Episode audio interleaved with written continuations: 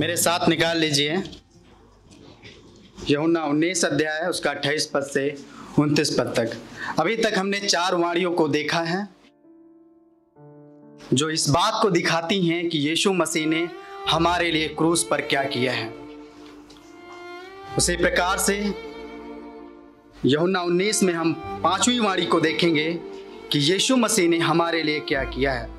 और एक मुख्य बात पर हम विचार करेंगे, वो ये है कि यीशु ने हमारे उद्धार के लिए मनुष्य के रूप में दुख उठाया।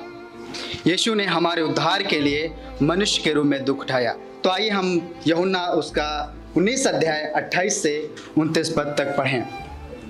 यहाँ पर इस प्रकार से लिखा है, इसके पश्चात यीशु ने यह जानकर कि सब कुछ पूरा हो चुका, इसलिए कि पवित्र शास्त्र की बात पूरी हो कहा, मैं प्यासा हूँ। वहाँ सिरके से भरा एक बर्तन रखा था, अतः उन्होंने सिरके में भिगोए हुए स्पंज को जूफे की टहनी पर रखा और उसके मुँह से लगाया। ये पांचवी वारी है क्रूस पर। यीशु मसीह इसको वहाँ से बोल रहे हैं। इस समय यीशु मसीह क्रूस पर लटके हुए हैं। वो अथाह, भयंकर दुख और पीड़ा का सामना कर रहे हैं। वो प्यास और दुख से व्यथित हैं। ऐसी स्थिति में यीशु मसीह क्रूस पर प्यासे होते हैं और पुकार कर कहते हैं कि मैं प्यासा हूँ। क्या आपने कभी इस, इस, इस बात के बारे में सोचा है कि यीशु मसीह ने क्रूस पर क्यों बोला कि मैं प्यासा हूँ? यह कैसे संभव है कि परमेश्वर का पुत्र प्यासा हो जाए? यह कैसे संभव है कि वो मसीहा, जो स्वयं जीवन का जल का दाता है, वो क्रूस पर प्यासा हो जाए? यह वही यीशु है, जिसने याकूब के कुएँ पे सामरी स्त्री से कहा था, प्रत्येक जो इस जल में से पीता है, वह कभी प्यासा ना होगा। जो कोई उस जल में से पिएगा, जो मैं उसे दूँगा वह अनंत काल के लिए प्यासा ना होगा। यह वही यीशु है जिसने कहा, यदि कोई प्यासा हो तो मेरे पास आए।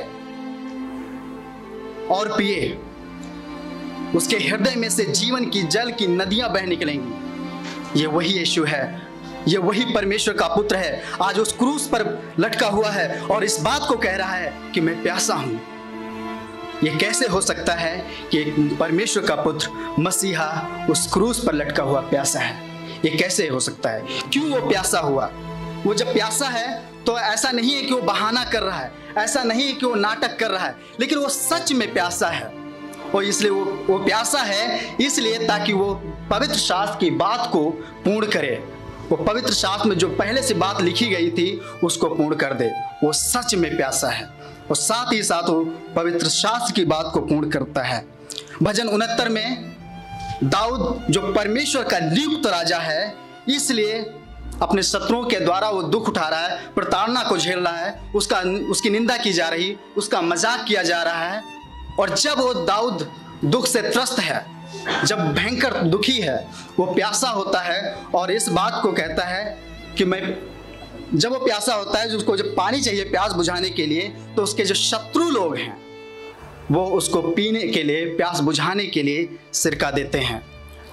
और ठीक इसी प्रकार से वो दाऊद की संतान, परमेश्वर का अभिषिक्त राजा, इस क्रूस पर लटका हुआ है।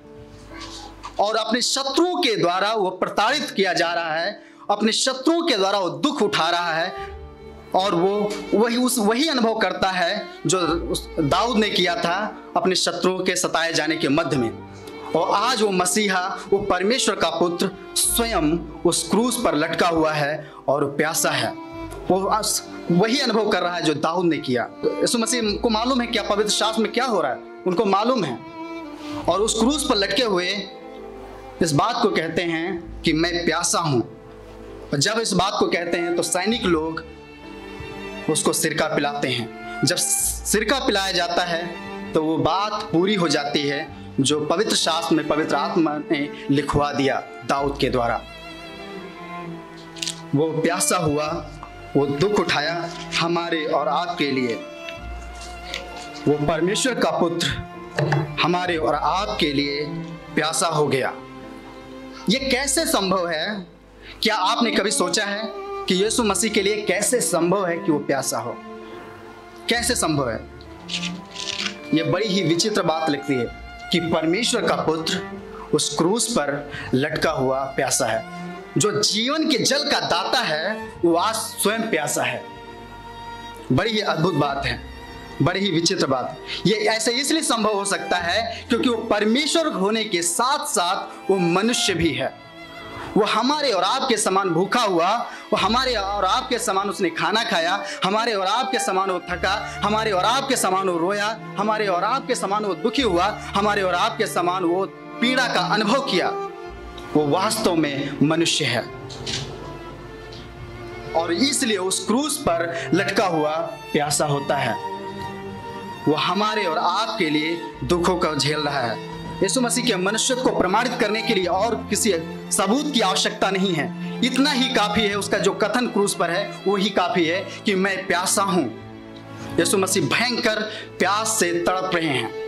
क्यों? क्योंकि वो मनुष्य हैं, छह घंटे से वो क्रूस पर लटके हुए हैं, हमारे और आपके पापों के लिए दुखों को झेल रहे हैं।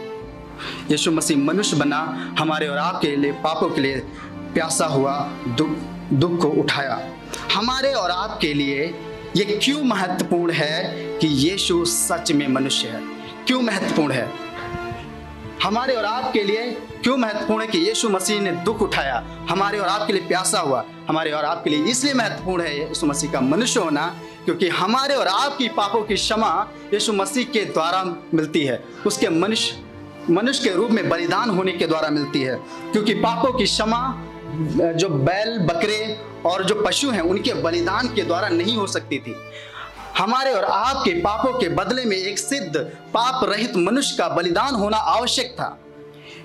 और इस परमेश्वर का धन्यवाद हो कि उसने अपने पुत्र, प्रभु यीशु मसीह को इस संसार में भेज दिया। वो मनुष्य बनकर आ गया, अपनी देह में वो हमारे और आपके लिए दुखों को उठा लिया। वो प्यासा हुआ ताकि हमें और आपको जीवन का जल प्रदान करे। वो प्यासा हुआ ताकि हमें और आपको उद्धार को प्रदान करे। वो प्यासा हुआ ताकि हम हमारे और आपके पाप क्षमा किए जाएँ। यदि आप प्यासे हैं तो यीशु मसीह आपको बुला रहे हैं। यदि आप प्यासे हैं, यदि कोई प्यासा है तो मेरे पास आए और पिए। यीशु मसीह जीवन का जल देते हैं।